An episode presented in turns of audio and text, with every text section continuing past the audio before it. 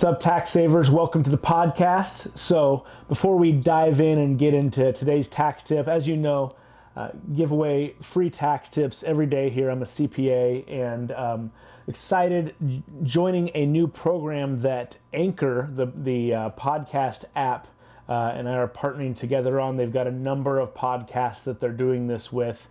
Uh, so I don't do ads on here and I give away free tax tips, but there is a way that you can pay a fee.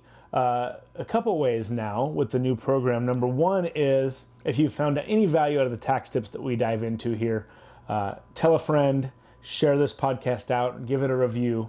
Uh, that is one way that you can compensate me, if you will, for any value found from this program.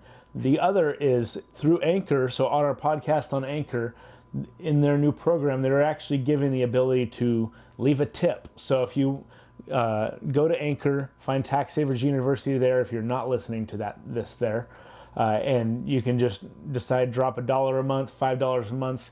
If not, no worries. Then please tell a friend.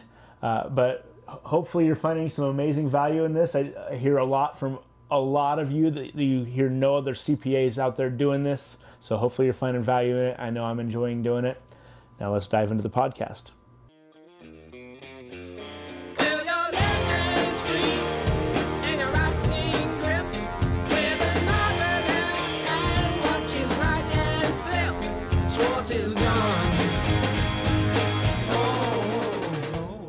So let's talk about one of the hottest debated and exciting topics, uh, if you can call any topics about under tax law exciting. Which, well, hopefully, if you're following me, they've become more exciting over the recent months that you've been following me. Uh, but I want to talk about the the hottest topic, which is the 20% small business deduction, because it's hot for a few reasons. Number one, it's a really sweet deal for the the taxpayers that are uh, able to take advantage of it. And it's also pretty dang confusing, even to us tax professionals.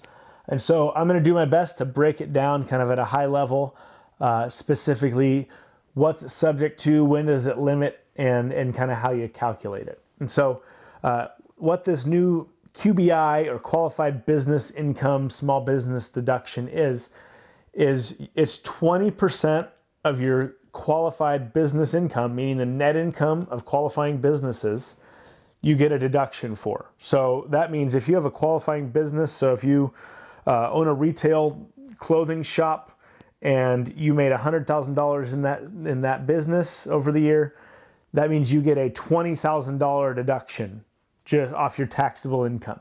Just clean off the bat, $20,000. So if you make $100,000 a year and you get a $20,000 deduction, that means you get about $6,000 of cash in your pocket. That's a significant savings. That's $500 a month of extra cash flow you have in your business. So it's a sweet deal. Now, who it's not sweet for, unfortunately, is people like myself. Uh, so personal service, professional service corporations and businesses don't qualify. So attorneys, um, accountants, any business that's kind of relying on the expertise of a single practitioner doesn't count as as subject to this 20% income. And so unfortunately, if that's you, you don't get this. I'm sorry, you can turn this off now. But wait, maybe not. Because if you have a second company that you hire out that isn't contingent on one person, then then we might be able to look at making these these apply. Uh, but in general, professional services do not count for the 20% deduction. Uh, the 20% deduction also the other the, the interesting part so it's super easy for anyone who's under about $315000 in in taxable income because you just get that 20% deduction on your business income. Now it's 20% on your non-wage business income. So that means if your spouse has a $100000 w2 you don't get an extra $20000 deduction for that. Uh, but at $315,000 of taxable income, it starts to get interesting because it starts to that deduction starts to phase out. And it phases out between $315,000 and $415,000 if you're married filing joint or half that if you're single. So basically 157.5 to 207.5 if you're single. So we'll just use the married filing joint example. So 315. So then above that, it starts to phase out, and the phase out is based on two factors your wages and your business assets. So they limit it to, so the, we'll just say the so the phase out ends at 415,000. So once you hit 415,000, then your qualified business income deduction is limited to the lower of 50% of your wages, or I'm sorry, the higher, the lower of 20% or the higher of 50% of your wages or 25% of your wages plus 2.5% of your business assets. And so there's some really interesting strategies here if you're above that limit. If you're under the 315, just you're awesome, you get 20%.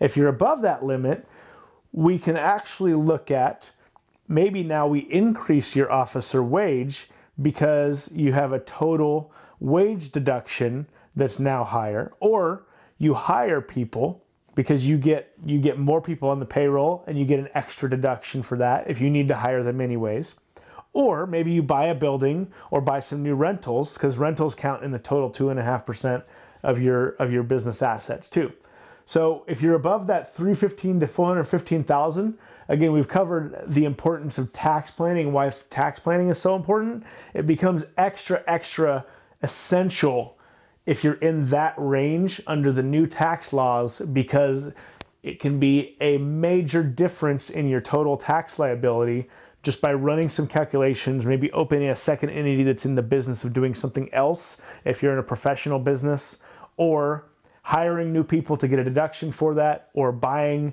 some new assets. There's a lot of new avenues and it's complex, uh, but that's just kind of the high level, but highlights again the importance of tax planning.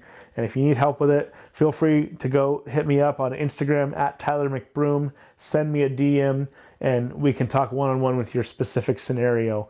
Uh, but that's just kind of the high level of what's going on with that 20% rule that you may or may not have heard about. So, that's what I got for today, and we'll see you next time.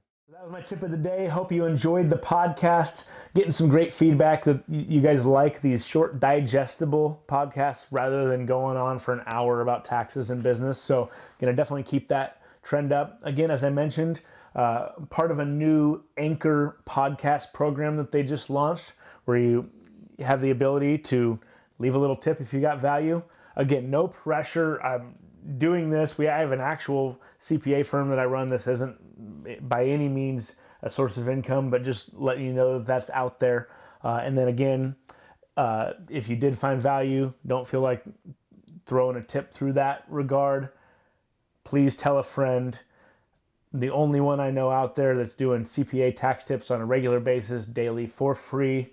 Would greatly appreciate you helping me get this message out there that's honestly more valuable than any tip that you can you can throw in the little anchor podcast tip jar but uh, please tell a friend share it with someone or give this a review and we'll see you tomorrow